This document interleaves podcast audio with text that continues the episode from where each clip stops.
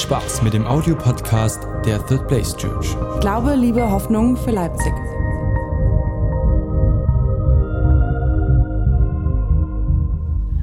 Hi, ich bin Deborah. Ich bin äh, die Pastorin vom ICF Leipzig. Und äh, unter anderem die Frau von René. genau. Ähm, ich habe heute die Ehre, heute zu predigen. Und ich freue mich sehr drauf, weil ich diese Predigtreihe, die wir im Moment haben, die inspiriert mich. Ich habe äh, die Predigt vor zwei Wochen, letzte Woche war Taufe, vor zwei Wochen von René habe ich nochmal gehört und als Partner, so ist mir immer sehr kritisch. Wir sind die größten Kritiker miteinander, gerade wenn es so um Predigen geht. Aber ich saß im Café, habe mir die angehört, weil ich nicht da war an dem Sonntag und ich habe, äh, es hat mich nochmal ganz neu ermutigt und berührt wo er darüber geredet hat, über die Liebe zu Gott. Zu verstehen, wie sehr Gott uns liebt. Und ich glaube, wenn wir es zu tief verstehen, dann setzt uns das enorm frei. Und dann sind wir zu so viel mehr fähig, als wir im Moment tun. Ich möchte reinstarten. In heute das Predigtthema ist heute Love People. Ist ehrlich gesagt ein sehr, sehr wichtiges Thema und sehr zentral und auf der einen Seite sehr, sehr einfach weil es, ein ganz, es ist eigentlich ein ganz einfaches Ding. Liebe Menschen. Aber im Praktischen ist es manchmal gar nicht so einfach. Und ich möchte mit euch mit einem Vers reinstarten. Der steht in 1. Korinther 13, 1 bis 3. Super, danke. Ja, noch die. Ja, perfekt. Wenn ich in allen Sprachen der Welt, ja, mit Engelszungen reden kann, aber ich habe keine Liebe, so bin ich nur wie eine dröhnende Pauke oder ein lärmendes Tambourin. Wenn ich in Gottes Auftrag prophetisch reden kann, alle Geheimnisse Gottes weiß, seine Gedanken erkennen kann und einen Glauben habe, der Bergen versetzt und keine Liebe habe, so habe ich nichts. Selbst wenn ich all meinen Besitz an die Armen verschenke und für meinen Glauben das Leben opfere, aber ich habe keine Liebe, dann nützt es mir gar nichts. Ich möchte zum Anfang beten und dann will ich voll mit euch reinstarten. Jesus, ich danke dir für, ich danke dir für uns, für diese Kirche, für jeden einzelnen Menschen hier. Jesus, Kirche ist kein Gebäude, sondern jeder von uns ist Kirche. Und weil wir zusammenkommen und dich feiern, möchten wir einfach unser Herz heute hingeben. Und ich bete, Jesus, dass jeder sein Herz aufmachen kann und bereit ist für das, was du sprechen möchtest. Jesus, ich bete, dass du heute in unser Herz hineinsäst wie schön ist es, Menschen zu lieben und wie sehr du dich darüber freust. In Jesu Namen. Amen. Dankeschön, Anna.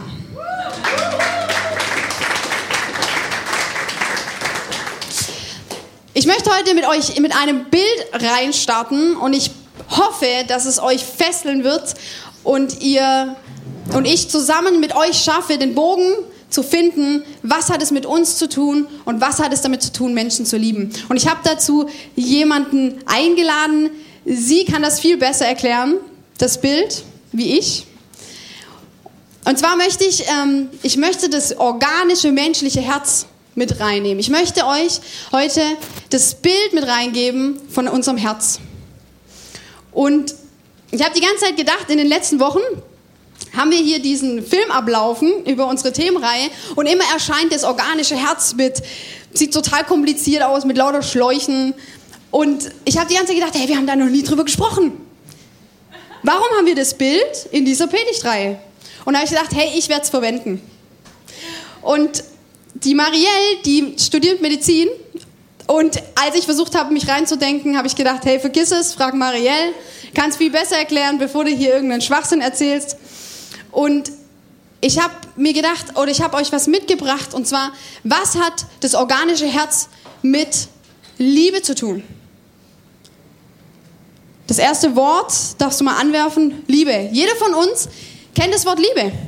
Jeder von uns, hoffe ich, sehnt sich nach Liebe und hoffentlich hat schon mal Liebe erlebt. Von den Eltern oder Freund, Freundin.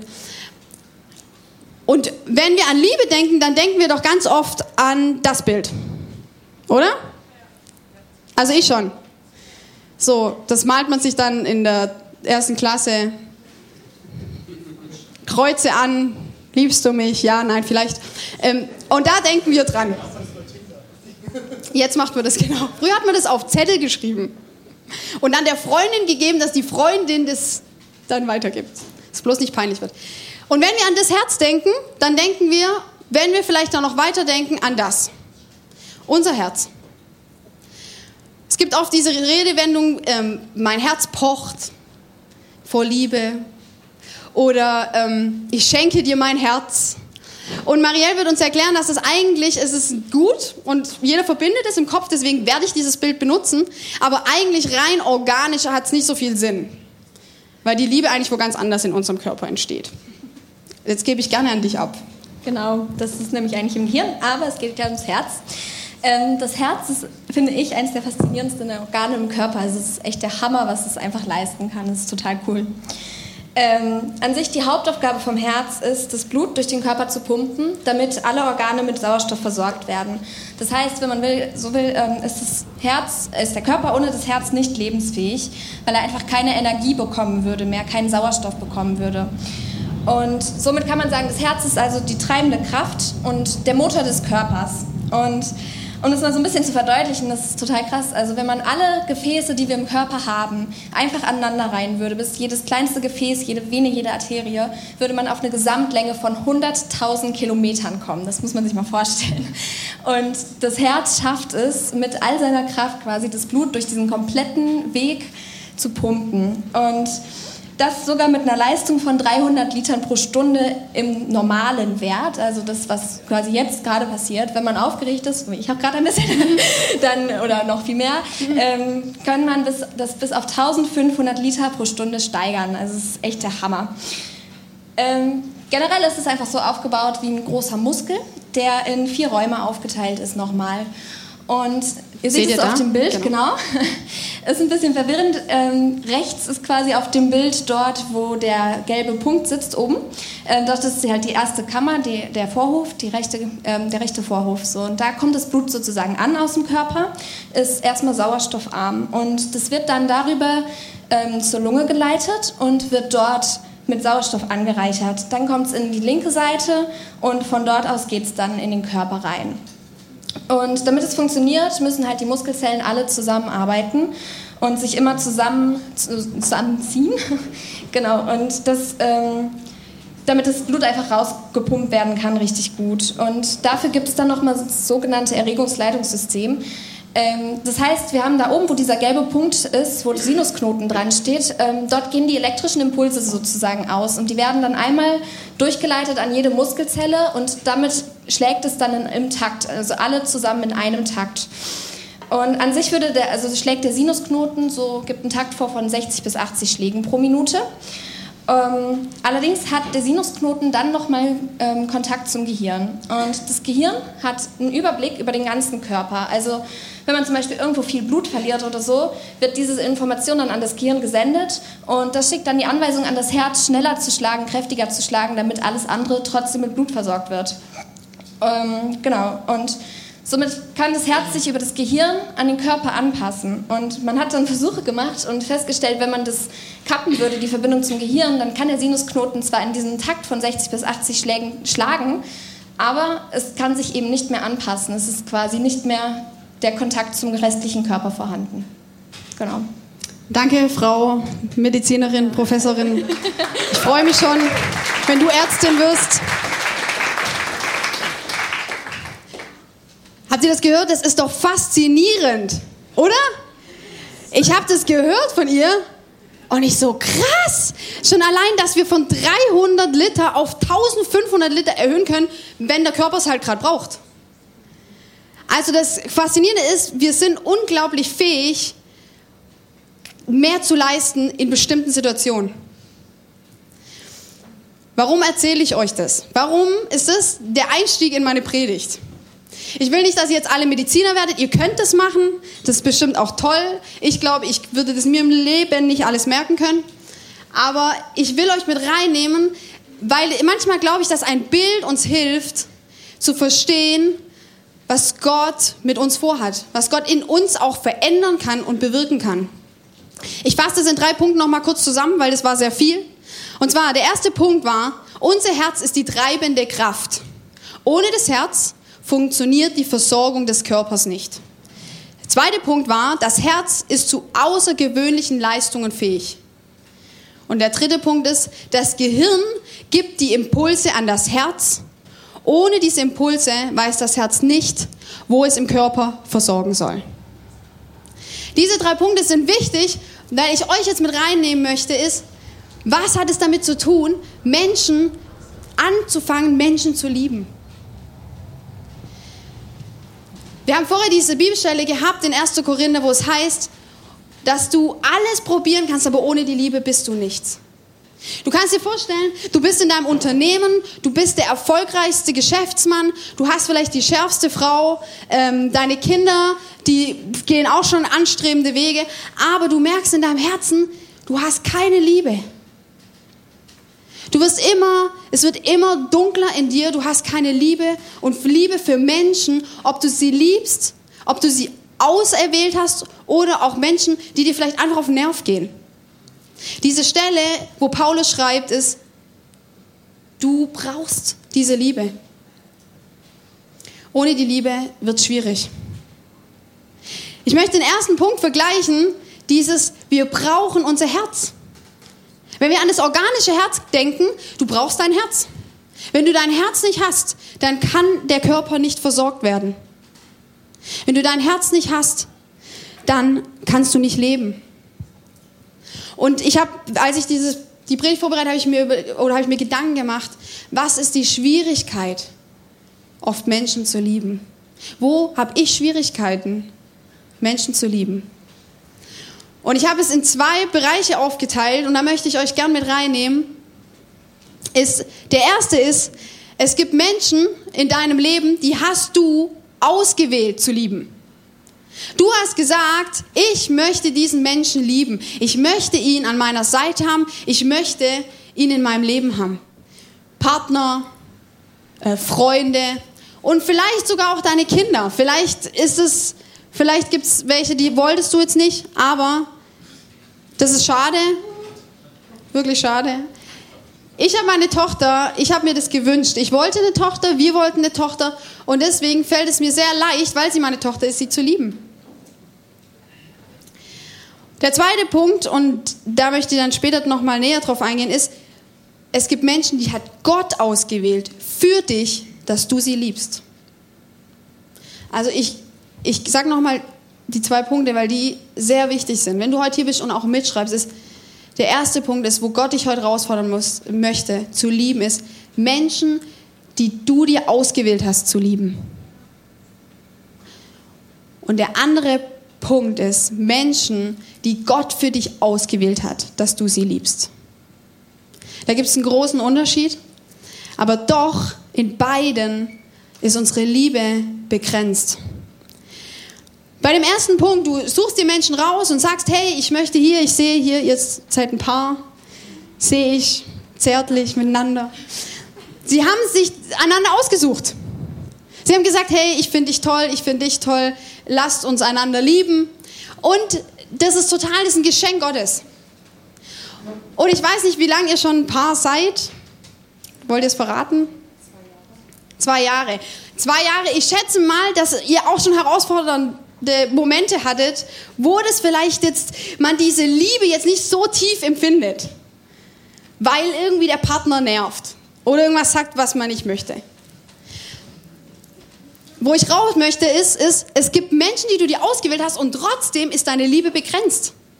Irgendwo gibt es Situationen in deinem Leben, da merkst du, oh, empfinde ich da jetzt noch Liebe? Oh, ey, das, was er jetzt gebracht hat, das ist schon echt hart. Und auch mit Freunden ist das so. Es gibt Freunde, die wählst du dir aus. Und ich möchte euch kurz in eine Geschichte mit reinnehmen. Ich habe mir, ähm, ich bin in, äh, ich hatte eine Ausbildung gemacht zur Hauswirtschaftsleiterin, als ich 16 war. Ich war mit der Schule fertig, hatte keine Orientierung in meinem Leben.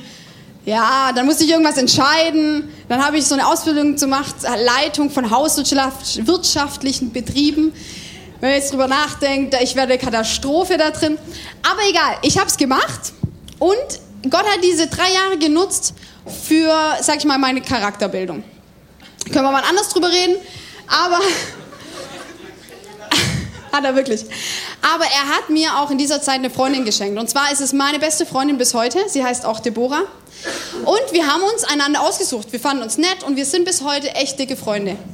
Aber diese Freundschaft, Freundschaft gab es einen Moment, da wurde sie auf die Probe gestellt. Da wurde die Liebe, die wir zueinander haben, auf die Probe gestellt.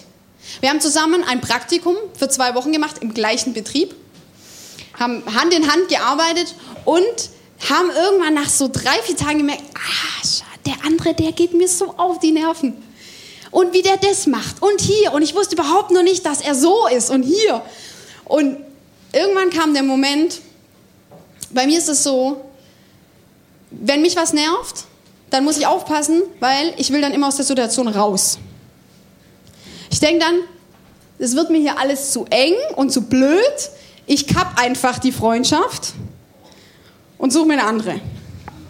Das hört sich jetzt echt an, hart an, aber das ist wirklich ein Punkt bei mir, der echt nicht so nett ist. Aber ähm, ich habe auf jeden Fall Probleme damit gehabt, dass wenn die Luft eng wird, dann ist das mein erster Gedanke, raus hier.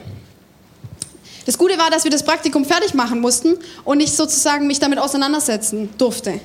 Und ich bin an einen Punkt gekommen, wo es darum ging, okay, meine Liebe zu Deborah ist jetzt gerade begrenzt, unsere Freundschaft der Liebe ist begrenzt. Und ich habe gemerkt, es gibt Punkte, wo ich merke, die muss ich ihr sagen. Es gab einen Punkt in meinem Leben, da habe ich gemerkt, jetzt ist es dran, ehrlich miteinander zu sein. Diese Liebe, Liebe bedeutet, manchmal verstehen wir Liebe, weil das uns die Gesellschaft zeigt als, hey, wenn du jemanden liebst, dann sagst du ihm das, was er hören möchte. Dann sagst du ihm das, was er jetzt, wo er sagt, oh ja, danke. Und natürlich ist das, ist das so Momente, muss es geben zu ermutigen und aufzubauen. Aber ich weiß nicht, ob du schon mal die Situation hattest, dass du Freunde hattest, wo du merkst, hey, das, was er im Moment in seinem Leben tut, das wird ihm nicht zum Guten dienen. Ich habe immer wieder Situationen gehabt, wo ich Menschen an meiner Seite hatte, wo ich gemerkt habe, ich liebe die Menschen, aber ich muss ihnen, ich muss ehrlich sein und ihnen sagen, hey, wenn du diesen Weg einschlägst, das ist, das wird dich zerstören. Ich weiß nicht, ob du Freunde hast, wo du neben dran stehst und du merkst, er geht nur noch von Woche zu Woche auf Partys und sauft sich die Hucke weg oder Schlimmeres und du merkst, es kann ihm nicht zum Guten dienen. Aber vielleicht zu merken, hey, ich habe nicht den Mumm, ihm das zu sagen, weil ich Angst habe, den Menschen zu verlieren. Liebe, Liebe bedeutet auch einfach manchmal ehrlich zu sein sich hinzuweisen auf die Dinge. Wirklich aufrichtig miteinander zu sein. Die Deborah, meine Freundin, hat mir dann gesagt, hey, ich merke, deine negative Haltung, die nervt mich, die strengt mich an und die wird dich nicht voranbringen in deinem Leben. Das hat sie zu mir gesagt. Und ich hatte die Möglichkeit in mir, und wie kann sie und ich hatte die Möglichkeit entweder zu sagen, hey, ich vergesse dich, ich vergesse die Freundschaft, ich vergesse den Satz, was du gesagt hast. Oder ich sage, hey, Moment mal, sie sagt, dass sie mich liebt. Und Liebe bedeutet auch manchmal, ehrlich zu sein, auch wenn es erstmal weh tut. Auch wenn es erstmal schwer ist. Ich glaube, dass es gibt Freunde in deinem Leben, das sind Freunde deiner Berufung. Die unterstützen deine Berufung, die Gott für dich hat. Ich wusste in meinem Inneren, dass Deborah eine Freundin ist, die wird mich voranbringen in meiner Berufung, die Gott für mich hat. Aber dafür muss ich jetzt hier stehen bleiben, mir diesen Satz anhören und den Weg einschlagen zu sagen, sie hat recht und ich muss dran arbeiten. Ich muss es vor Gott legen und anfangen dran zu arbeiten.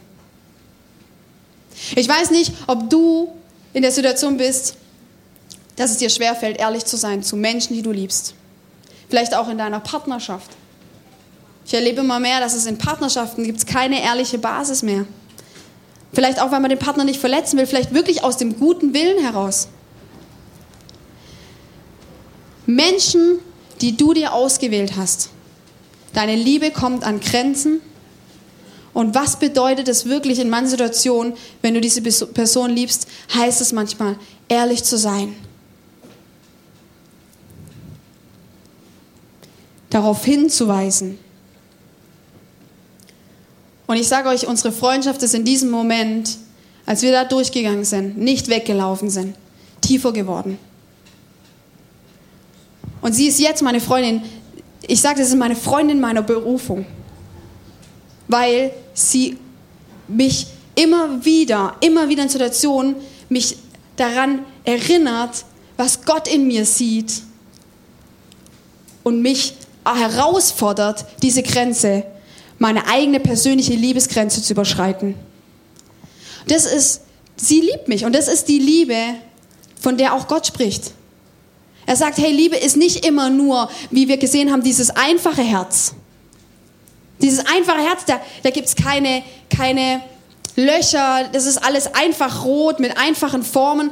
Und so stellen wir uns oft Liebe vor. Manchmal ist Liebe kompliziert wie unser organisches Herz. Das ist super kompliziert. Aber es ist die treibende Kraft. Habt ihr zugehört? Unser organisches Herz ist die treibende Kraft. Und die Liebe, die Menschen für dich empfinden und die du für andere empfindest, ist eine treibende Kraft für ihr Leben. Okay, kommen wir zum zweiten Punkt. Jetzt wird es richtig herausfordernd. Was ist mit den Menschen, die Gott für dich ausgewählt hat, zu lieben? Jetzt aber.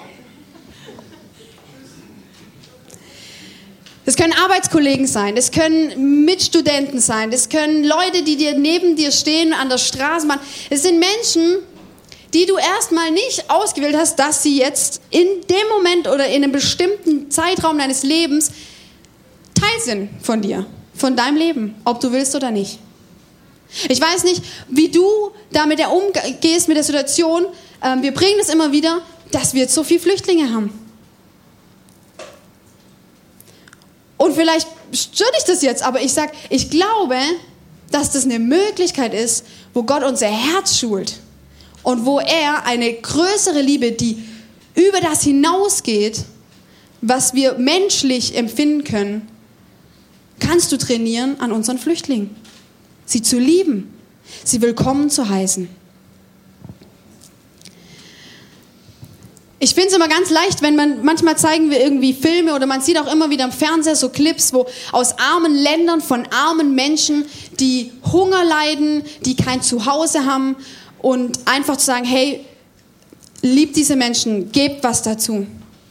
Ich merke, dass mich das aber in meinem Land hier, das begrenzt mein Bereich, wo ich lernen kann, Menschen zu lieben, die Gott für mich ausgewählt hat. Weil wenn ich mal ganz ehrlich bin, Menschen, die Gott für mich ausgewählt hat, dass ich sie lieb. Also nicht ich ausgewählt habe, sondern Gott hat die für mich ausgewählt. Dann sind es bei mir Leute, die in meinen Augen jetzt nicht wirklich arm sind. Weil sie haben ja was zum Essen, sie können hier zum Staat gehen, dann kriegen sie Geld.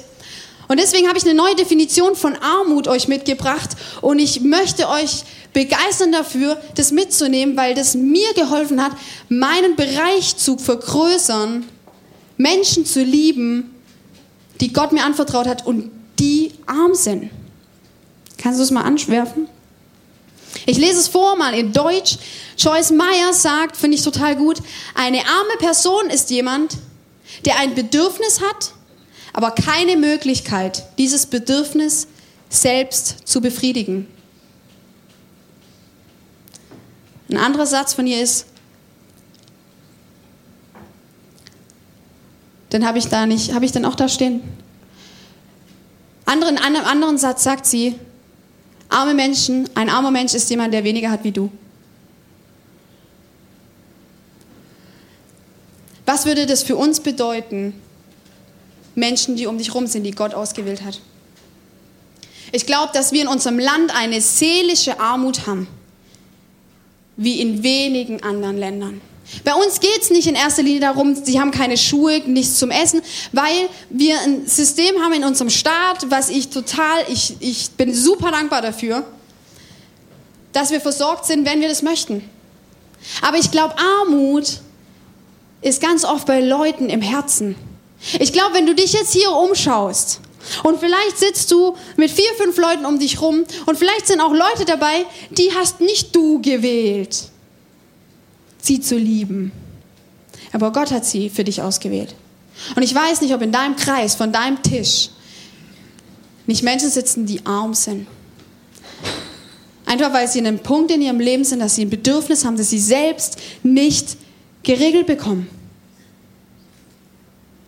Vielleicht schwerste Depression, vielleicht totale Entmutigung, vielleicht Verlust von einem Menschen, Dinge, die unsere Seele belasten. Wir reden heute hier von Menschen lieben. Was wäre, wenn du den Schlüssel dafür hast? Menschen, die um dich rum sind, zu lieben in einer übernatürlichen, göttlichen Weise, die dieser Person hilft, dieses Bedürfnis zu stillen. Vielleicht einfach, weil du ihnen mal zuhörst. Vielleicht einfach, weil du ihnen mal sagst, du bist gewollt. Vielleicht einfach, hey, dein Leben ist hier noch nicht zu Ende, es kommt so viel mehr noch. Gott hat einen Plan. Vielleicht einfach mal eine Zeit zu nehmen und einen Kaffee zu trinken mit jemandem. Die Marielle hat vorher erzählt, dass unser Herz fähig ist, von 300 Liter in herausfordernden Situationen auf 1500 Liter zu erhöhen.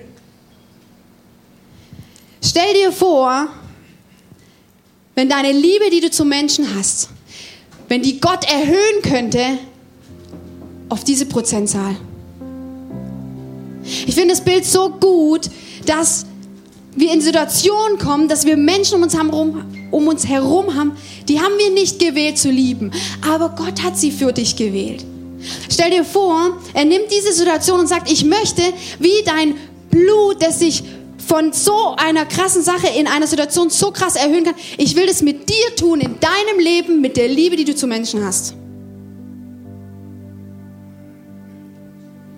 Stell dir vor, was das bewirken würde in deinem Leben und in dem Leben des anderen. Ich weiß nicht, ob du dir schon mal Gedanken gemacht hast, was ist mit den Menschen, die hier noch reinkommen, die noch nicht da sind. Vielleicht kommen Menschen hier rein, die sind erstmal schwierig. Vielleicht kommen Menschen rein, die passen überhaupt nicht in dein Lebenskonzept. Noch Lühnchen. Was ist mit so Menschen? Und stell dir vor, Gott könnte es in dir möglich machen. Wie es ihm möglich ist, dass das Herz so eine Leistungssteigerung hinlegt.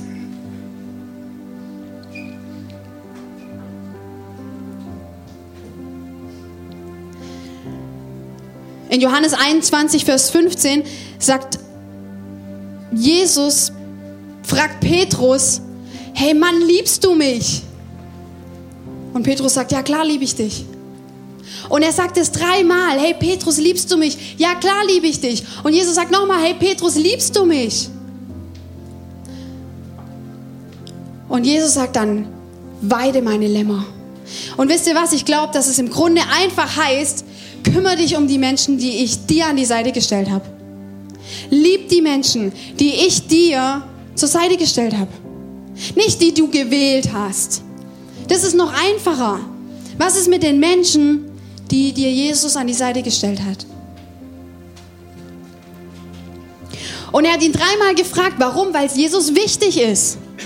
Er fragt nicht dreimal, weil er nichts zu tun hat, sondern weil er sagt, hey, diese Frage ist mir echt wichtig. Weil wenn du mich liebst, dann liebe die Menschen, die ich dir zur Seite stelle. Und die gute Nachricht ist, und jetzt kommt's, Leute, wenn wir den Sinusknoten, was die Marielle erzählt, wenn der gekappt werden würde, dann schlägt er weiter, aber er kann nicht mehr versorgen. Wenn das gekappt wird zwischen Herz und Gehirn, dann kann er zwar noch schlagen, er funktioniert noch irgendwie, aber die Versorgung des Körpers funktioniert nicht mehr.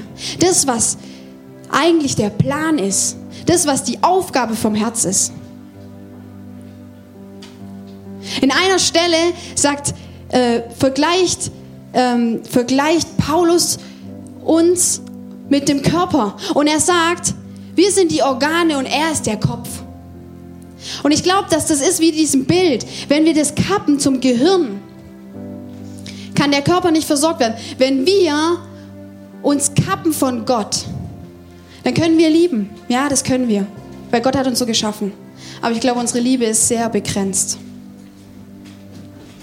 Und ich muss euch sagen, selbst Menschen, die ich mir ausgesucht habe zu lieben, da ist meine Liebe auch manchmal begrenzt. Wenn es bei euch nicht so ist, herzlichen Glückwunsch, bei mir schon. Und ich brauche, ich merke immer wieder, ich brauche, ich brauche diese Verbindung zu Gott, weil er ist die Quelle, der mir es möglich macht, dass ich diese Leistungssteigerung hinbekomme, Menschen zu lieben, übernatürlich. Ich weiß nicht, ob du gesehen hast, dass unsere Predigtreihe heißt Agape-Liebe. Wisst ihr, was Agape bedeutet? Agape bedeutet eine göttliche, von Gott inspirierte, uneigennützige Liebe. Und ich sage euch, ich stehe hier und sage, das kann ich ohne Gott nicht. Ich kann keine Liebe empfinden, die uneigennützig, uneigennützig ist. Ich brauche die Inspiration von Gott. Ich brauche diese Verbindung zu Gott, Menschen zu lieben. Seid ihr noch bei mir? Ich bin gleich durch. Keine Angst.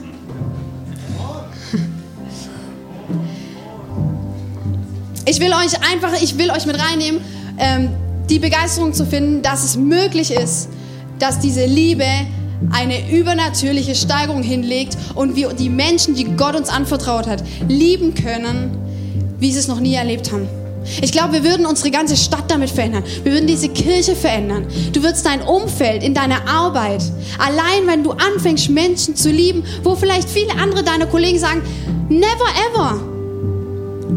Wenn du anfängst, dem gute Worte zuzusprechen, ihm zu zeigen, dass er gewollt und geliebt ist und vielleicht mal deine Zeit zu geben für diesen Menschen, das wird verändern. Petrus schreibt am Anfang, ohne die Liebe sind wir nichts. Und doch ist es so simpel und doch ist es so kompliziert. Ich stehe heute hier und ich sage euch, ich, meine Liebe ist so begrenzt und ich bin Gott so dankbar, dass er diese Leistungssteigerungen in mir vollbringen kann. Das ist mein tägliches Gebet. Es ist mein tägliches Gebet in beiden Bereichen meines Lebens, in den Menschen, die ich mir ausgewählt habe und bei den Menschen, die Gott für mich ausgewählt hat. Ich möchte abschließen mit einer Bibelstelle, wo das Menschliche rüberkommt, wo Paulus wusste, okay, damit werden wir alle strugglen. Aber danach habe ich eine gute Nachricht. In Römer 7, Vers 16 heißt es, denn immer wieder nehme ich mir das Gute vor, aber es gelingt mir nicht, es zu verwirklichen. Wenn ich Gutes tun will, tue ich es nicht. Und wenn ich versuche, das Böse zu vermeiden, tue ich es doch. Wer von euch ist hier und sagt, das kenne ich? Da bin ich ja froh. Da wäre ich ja ganz alleine mit. Ich merke das so oft. Ich sage mir, ich will das. Ich will diesen Menschen lieben. Ich will, ich will meiner Freundin vergeben, wenn sie mich nervt. Der Wille ist da, aber das Vollbringen schenkt Gott. Das Vollbringen schenkt Gott. Und zum Schluss habe ich eine Geschichte für euch, die uns Mut machen soll und uns gleichzeitig uns eine Aufgabe gibt. Was unsere Aufgabe ist, dass Gott es in uns vollbringen kann. Und zwar ist es eine Geschichte, die steht in Lukas 19, 1 bis 10, aber ich möchte sie euch einfach erzählen. Da geht es um einen Mann. Und dieser Mann hat das mit dem Menschenlieben ziemlich rausgestrichen in seinem Leben und hat es anstattdessen angefangen, Menschen zu betrügen, ihnen das Geld abzunehmen und war der unbeliebteste im ganzen Dorf. Und Jesus ging durch die Stadt durch und er hat von Jesus schon gehört. Und er war ein kleiner Mann. Und er sagt, ich muss Jesus sehen. Er hat schon gehört von ihm. Und ich glaube, sein Herz hatte diese Sehnsucht nach mehr. Er war nicht glücklich damit, dass seine Liebe so begrenzt war. Und er geht und sagt, okay, ich muss Jesus sehen, ich muss ihn sehen. Und die Menschenmenge steht da und er nimmt es und geht und steigt auf den Baum hoch. Und ich weiß nicht, ich habe mir das so vorgestellt, stellt euch mal vor, ihr seid auf einem Festival. Unten stehen tausende von Menschen. Und du als erwachsener Mensch gibst dir die Blöße und steigst auf den Baum hoch. So richtig hochkrapseln, wie so ein Kind. Und sieht vielleicht total lustig aus. Aber es ist dir wert, um das zu sehen, was du sehen willst. Und Zachäus nimmt es auf sich. Er klettert auf den Baum, um Jesus zu sehen. Jesus sieht ihn und sagt, dich habe ich heute ausgewählt. Bei dir will ich essen, an einem Tisch mit dir sitzen und das Leben teilen. Und alle anderen regen sich auf und können es nicht verstehen, weil es eine Schande war, mit jemandem zu essen, der ein Leben so lebt. Und Jesus macht es. Und er sagt gar nichts. Er geht mit ihm und er zeigt ihm, wie sehr er ihn liebt. Jesus macht, er ist unser größtes Vorbild in Menschen, die einfach lieben. Und er hat ihn geliebt und hat ihm zugesprochen, zu was er fähig ist, was er in ihm sieht, was er selbst nicht gesehen hat. Und er sitzt mit ihm am Tisch und in dem Moment kommt die Offenbarung in Zachäus und sagt, ich muss umkehren. Und er sagt, ich werde alles zurückzahlen. Ich will anfangen, Menschen zu lieben und nicht ihnen Böses zu tun. Und in dem Moment ist es Wunder passiert in ihm. Die Leistungssteigerung ist vollbracht. Und ich will heute, dass wir zusammenstehen und sagen, das ist eine Ermutigung für mich, Menschen zu lieben. Meine eigenen Begrenzungen, ja, die habe ich. Aber Gott ist es möglich, darüber hinaus so viel zu tun. Und ich will angeschlossen sein an ihn. Ich will beten. Jesus, ich danke dir, dass du unser größtes Vorbild bist. Ich danke dir, dass du heute hier bist und dass du jeden Einzelnen das Herz berühren willst und ihm zeigen willst, dass es so viel mehr möglich als das, was du bis jetzt erlebt hast. Menschen zu lieben wird dich freisetzen, wird dir zeigen, wie sehr Gott dich liebt. Und Jesus, ich danke dir dafür, für diese Möglichkeit. Ich bete, dass wir angeschlossen sind an dir, wie unser Herz. Und dass wir begeistert dafür sind, was für eine Leistungssteigerung du in uns bewirken kannst. Ich danke dir, dass du diese Stadt liebst. Ich danke dir, dass du jeden Einzelnen liebst, der hier ist. Und ich, ich freue mich darauf, zu sehen, wie jeder an seinem Ort einfach anfängt, Menschen zu lieben. Einfach zu lieben. In Jesu Namen. Amen. Come on, Church, lasst uns aufstehen.